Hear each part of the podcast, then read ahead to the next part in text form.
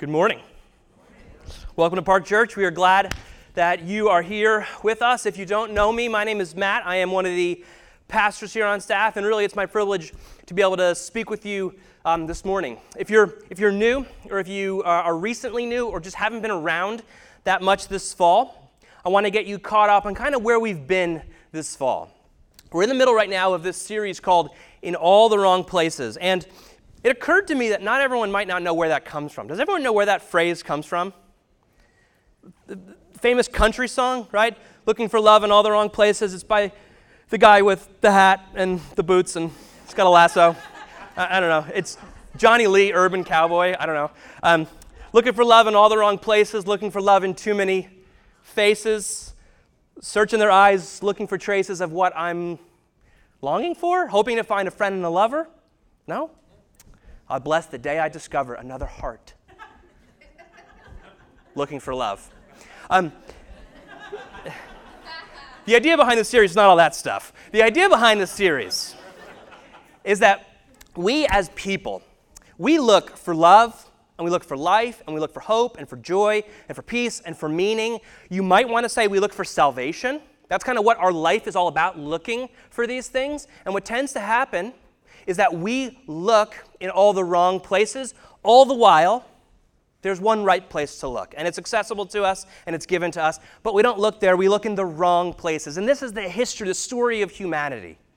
And the way that this is talked about in like the Bible is with the word idolatry. Uh, the wrong places are the idols that we look to. Now, when you hear the word idols, you might think of American Idol. And that's actually pretty reasonable, right? You put these people on stage in order to worship them.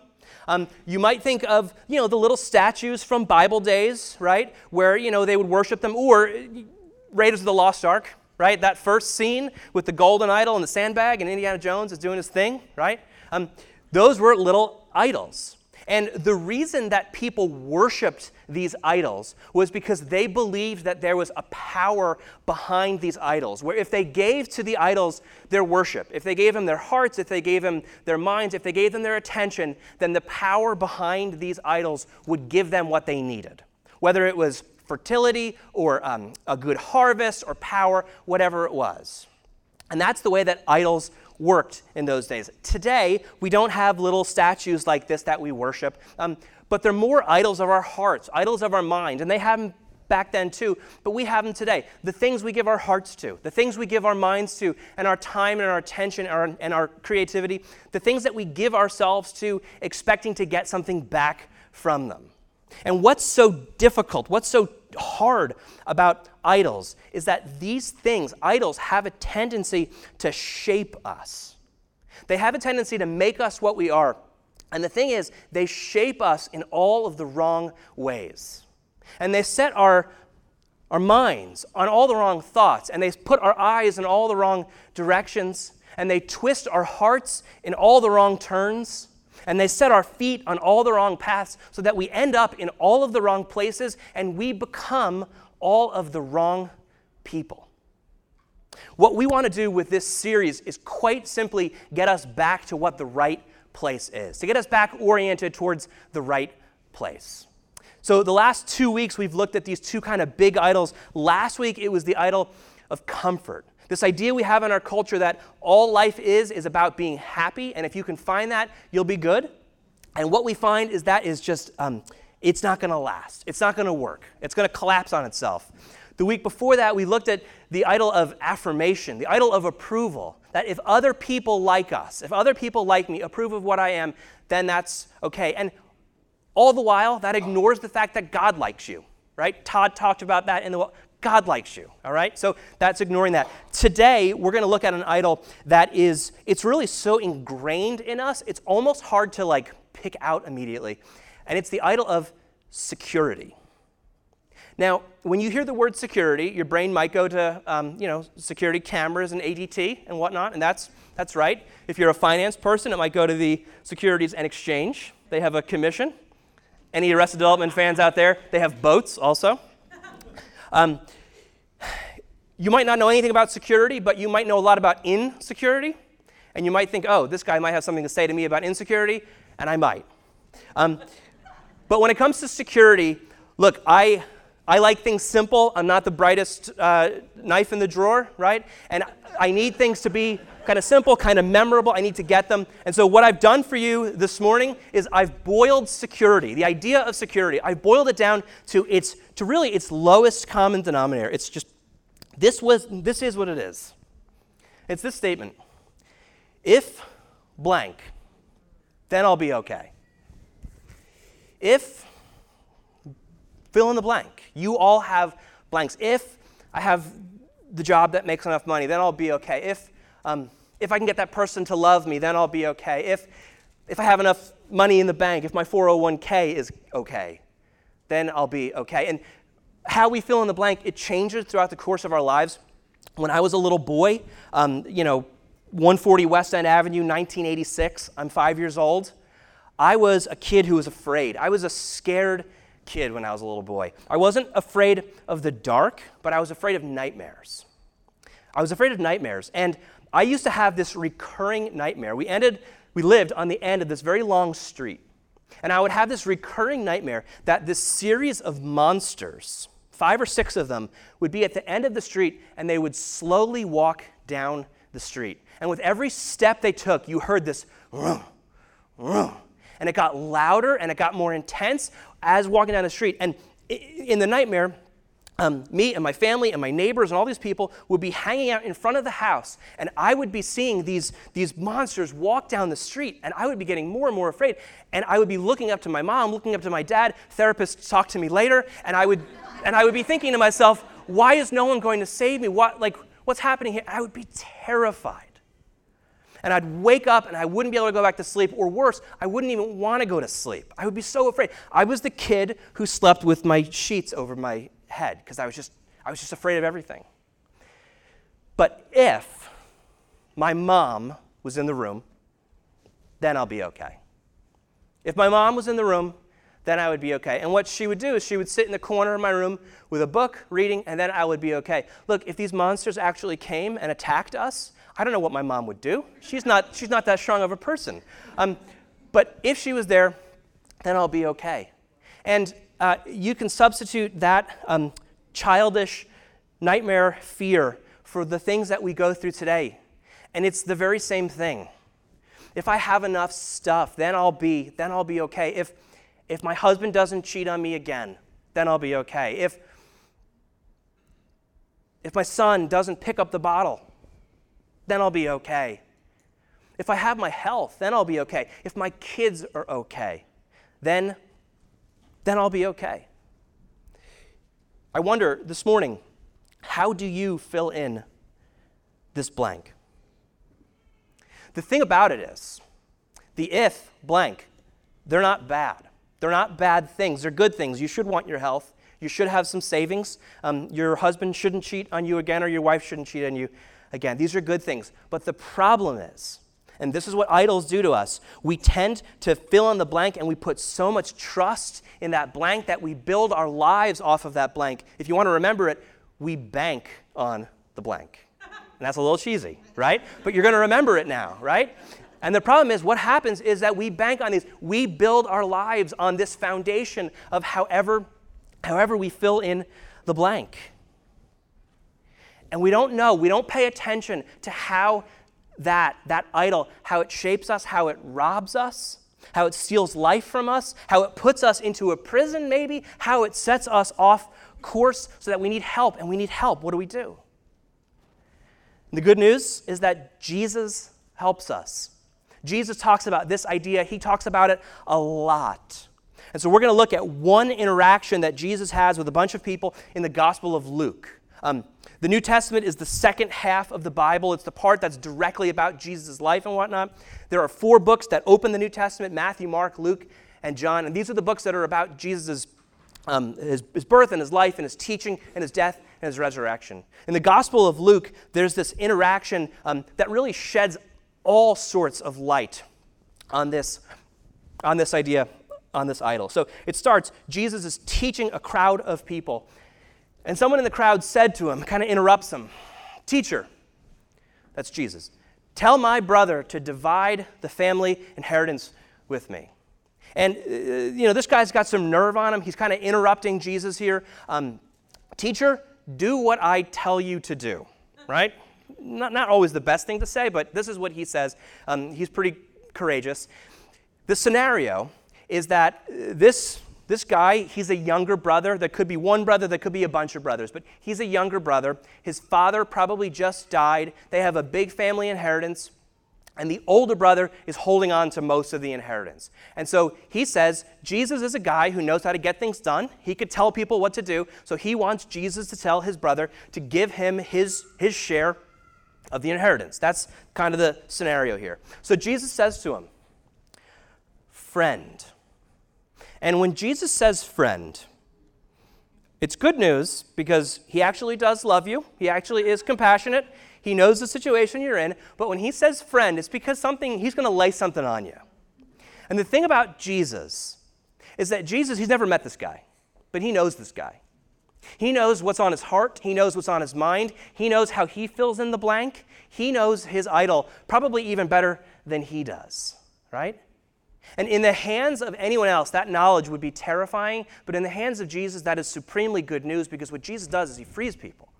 And here's the thing for you Jesus knows how you fill in the blank. He's known it before you ever thought about it. He knows what your idol is. So there's no point in hiding it from him because he knows, and what he wants to do is he wants to free you from it.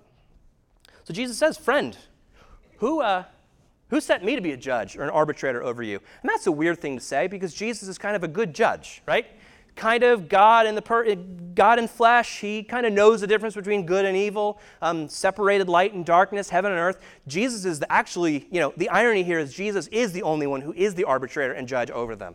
But what Jesus is saying here is, I didn't come to settle the, the petty squabbles between two brothers. I came to settle something much, much more significant. Who sent me to be a judge over you two? And then Jesus turns to the crowd. He turns to the crowd and says, Take care. Be on your guard against all kinds of greed, for one's life does not consist in the abundance of possessions. He's saying, Take care, look out, don't be stupid. Don't be ignorant about what's happening here, about what greed can do for you. One's life, read that, one's security does not consist in the abundance of what you have, in the abundance of possessions.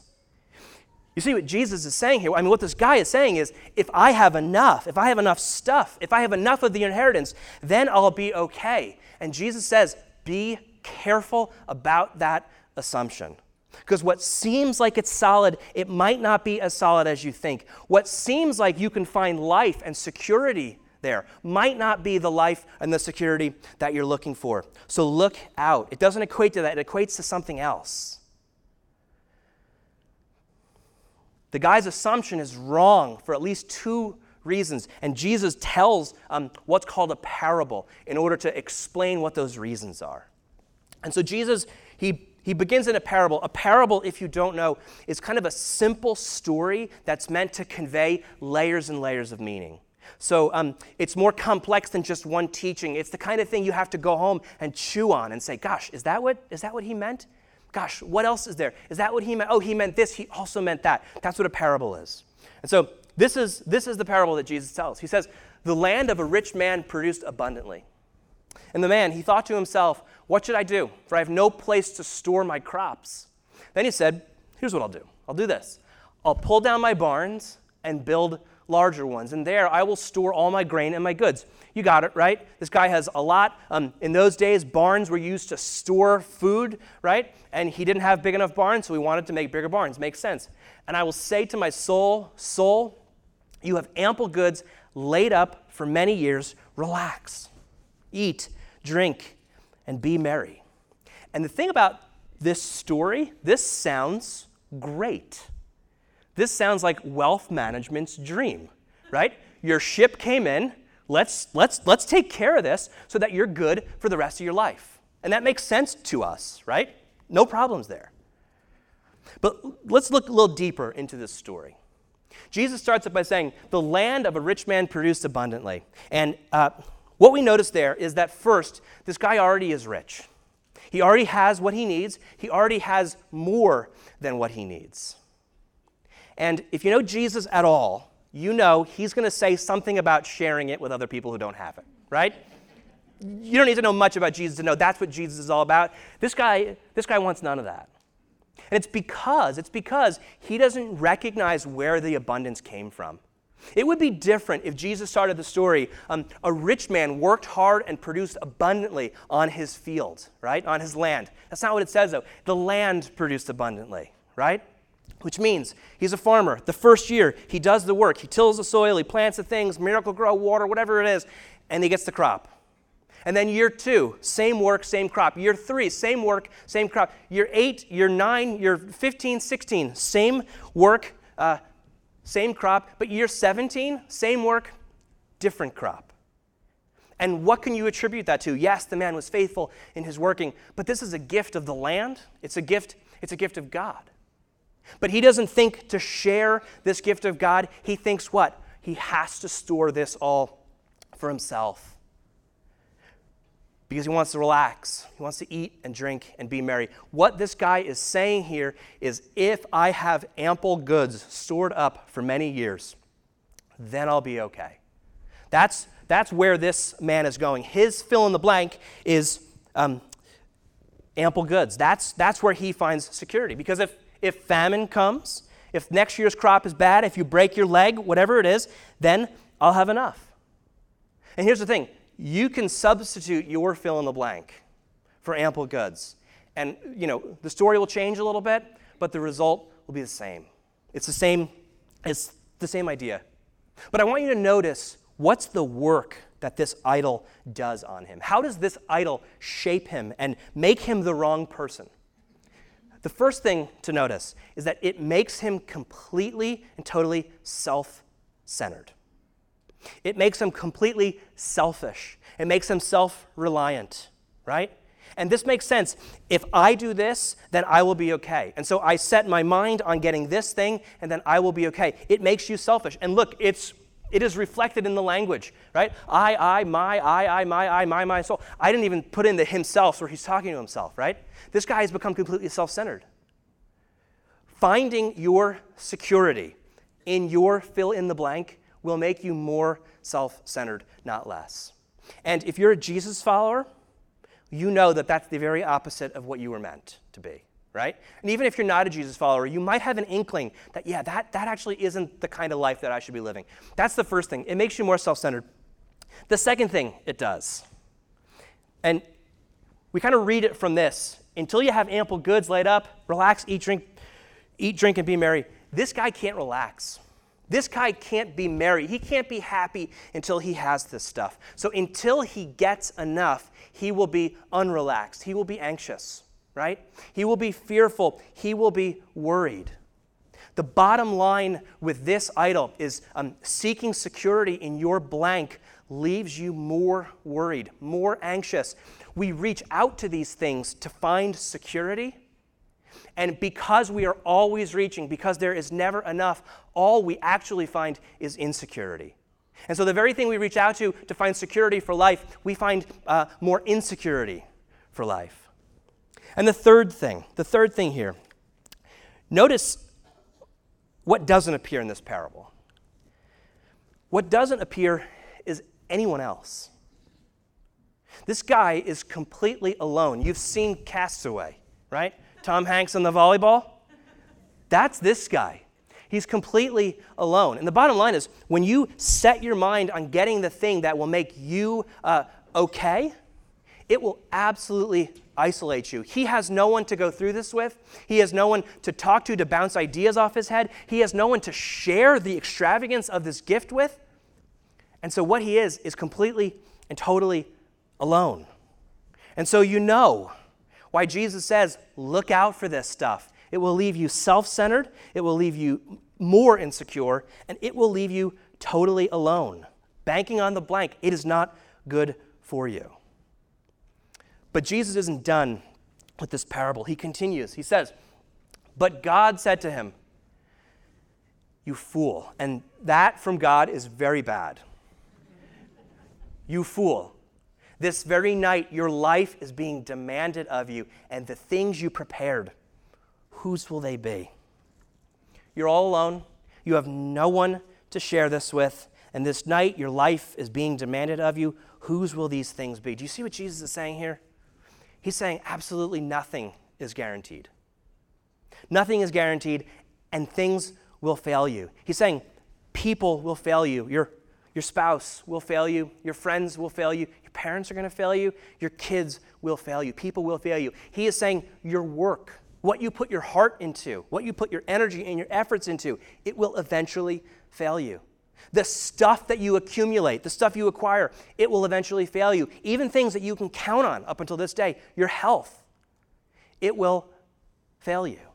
Everything will fail you. But as if, as if all of that is not bad enough, it's worse than that, right? Because for this guy, it wasn't his fill in the blank that failed him. The barn's full of stuff, the food, that worked for him. What failed him was himself. His, his health, his, he was going to die on that day. And if you fill in the blank, if you trust in yourself to be okay, you will fail you. That's, that's a certainty. That's how um, this works. You will fail you.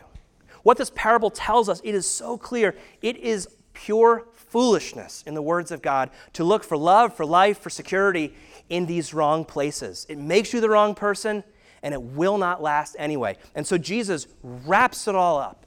He says, So it is with those who store up treasures for themselves, but are not rich towards God. So it is for anyone who seeks um, to be being okay in the blank, but doesn't seek that in God. And the question is if it's so foolish, if it is so certain to fail, and if God is so certain to succeed and to be reliable, then why do we do it? Why do we build on this poor foundation? Why do we bank on the blank? And the answer is because we're afraid. We're afraid. We're, we're all little kids with the cover over our head. We're afraid. That's the bottom line. Um, not to go too dark too quick on you, but I'm going to go dark really quick on you. So, um, the fear is the fear of death, the power behind all idolatry, but especially this one is the fear of death. Because when I'm a little boy in my bed, afraid of monsters, what I am afraid of is them getting me. And I don't know what getting me means. Eating me, killing me, something? I don't know. But I'm afraid, I'm afraid that I won't be okay. I'm afraid that I'll die, right? This guy in this story, why is he afraid? He's afraid if he breaks his leg, if the crop doesn't come in next year, he won't have enough and he will literally starve to death. The fear of little d dying, it drives so much of this. But really, it's the fear of big D death that gets us. And when I say big D death, I mean um, existential death, spiritual death. Here's what I mean by big D death. If, uh, if this is the statement, right? Along with it comes this statement if not, then I won't be okay. If blank, then I'll be okay. If not, then I won't.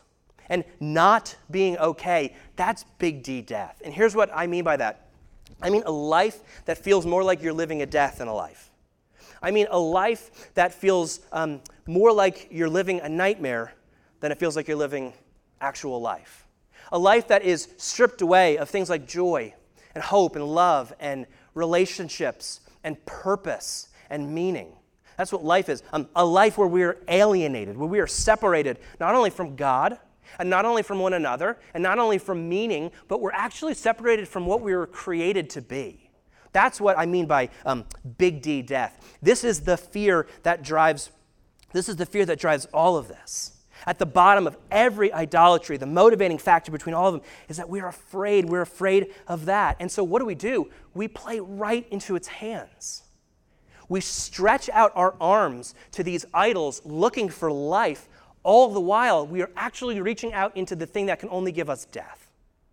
That's the way every single idol works.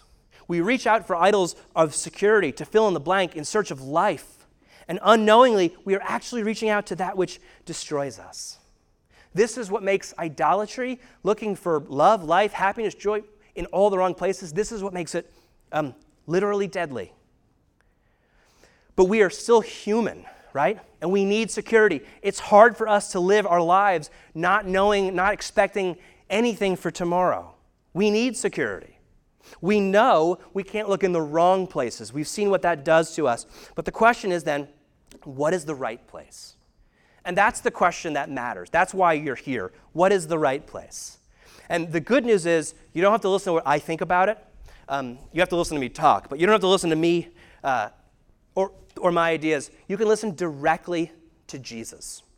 If you're someone who has a hard time with what God is saying to you, or what God's will is for your life, or figuring out what God wants for you, listen, this is literally the words of Jesus, the word of God for you. Listen to what he said right after this parable. These are the words out of his mouth. He said to his disciples, Therefore, I tell you, do not worry about your life, about your security. Do not worry about what you will eat, about your body, what you will wear. For life is more than food, and the body more than clothing. Consider the ravens. They don't, they don't sow, they don't reap, they don't have storehouses, they don't have barns, yet God feeds them. And of how much more value are you than the birds? Just to be clear with what Jesus is saying here, the only thing that you can actually bank on, the only thing you can do to fill in that blank and have it actually work Jesus says it right here. I want to repeat it for you because at least one person in this room needs to hear this like we need air to breathe. Of how much more value are you than the birds? The only thing that you can bank your security on, the only thing that you could hope in, the only reason we have security is because God cares about you, because God loves you. And that's it. Anything else is a house of cards. Jesus continues. He says, Can any of you, by worrying, add a single hour to your span of life? If, if then you're not able to do a small thing as that, why do you worry about the rest? Consider the lilies. You don't like birds? That's fine. What about flowers? How they grow. They don't toil, they don't spin. He means weave, like weave clothes for themselves. Yet I tell you, even Solomon, one of the greatest kings of all of God's people, even Solomon in all his glory was not clothed like one of these. But if God so clothes the grass of the field, which is alive today and tomorrow is thrown into the fire, how much more will he clothe you, you of little faith? Do not keep striving for what you are to eat or what you are to drink. Do not keep striving for your fill in the blank. And don't keep worrying. For it's the nations of the world, everyone else, that strives for these things. And your Father, your Father knows that you need them. So instead, strive for his kingdom. And these things, all of these things, will be given to you. God knows. God knows what you need. He knows what keeps you up at night. He knows what causes you anxiety. He knows what drives you to drink. He knows these things. And He promises to give you exactly what you need. He doesn't promise to fill in, to give you uh, what your blank is, but He promises to give you what you need. And listen to how Jesus continues it. Remember, this is all because we're afraid. This is all built on fear. The next thing that Jesus says out of his mouth do not be afraid, little flock, for it is your Father's good pleasure. It is your Father's good pleasure to give you the kingdom. Don't be afraid because God, it pleases God to give you what you need. The question is, the question is, do you trust Him? It is your Father's good pleasure to give you everything you need. Do you trust Him? We over here, we reach out to these idols to give us life, even though all they do is give us death. And yet, we have a God and Father who values you infinitely, who loves you, who wants to give you absolutely everything you need. And yet, we still settle for the idols that can only give us death. All the while, we have a God who is the author, the giver of life, who holds the power of life and death in his hands, and yet we trade that in for an idol that promises life but can only give us death. All the while, we have a God who was not content to watch us suffer like this, but came to be one of us, died his death on the cross, and in doing so, he died your death for you, so you have nothing to fear, and he put death to death, so you have nothing to fear, so that when he was raised from the grave to new life, he conquered death and wants to give you life. And the question that all that Jesus has to say here, the question for you is do you trust him? That is what faith looks like trusting him. 1986, 140 West End Avenue. Nightmares, monsters, fears. I will be okay if my mom is in the room. I'll be okay if mom's in the corner of the room. Listen, all that Jesus calls us to with this parable, all of it, is to say to yourself, I'll be okay because Big D dad is in the room.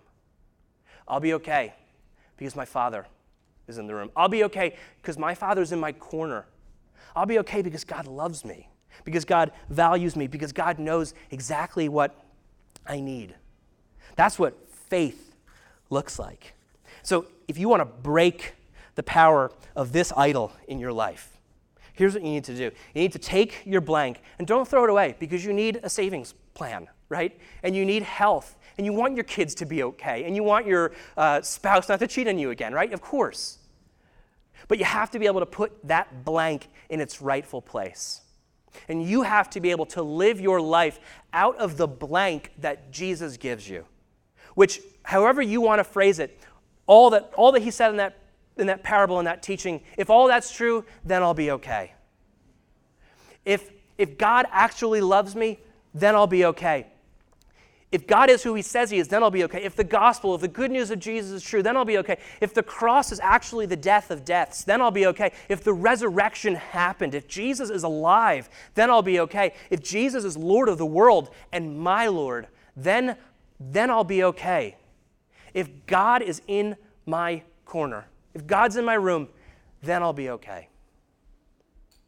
That's how you break the power of this idol in your life. However, you need to remember that, however, you need to phrase that, if you need to write it on your mirror, if you need to have a reminder sent to your phone every day, whatever it is, put that in, your, in the front of your brain, put it on your heart.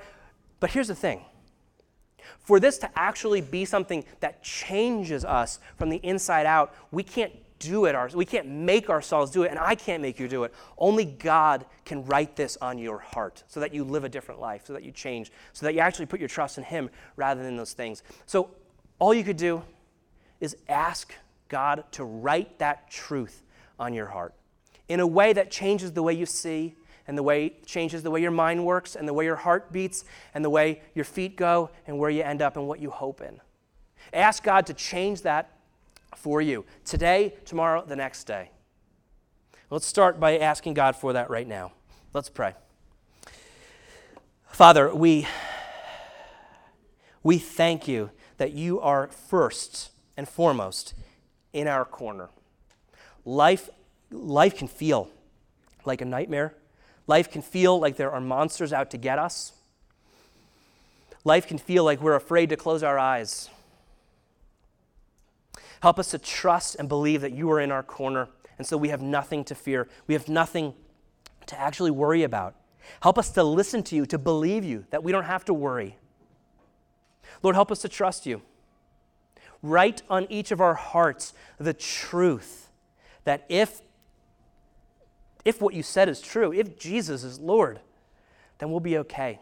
Help us to, help us to think like that, to believe like that, to live like that, to pray like that, to serve like that, to give of ourselves like that. Help us to follow you like that. Focus our eyes again, Lord, even now, on the work that you have done for us on the cross. Let us rely on you and you alone for our safety, for our future, and for our security. Let us sing that now. In Jesus' name we pray. Amen.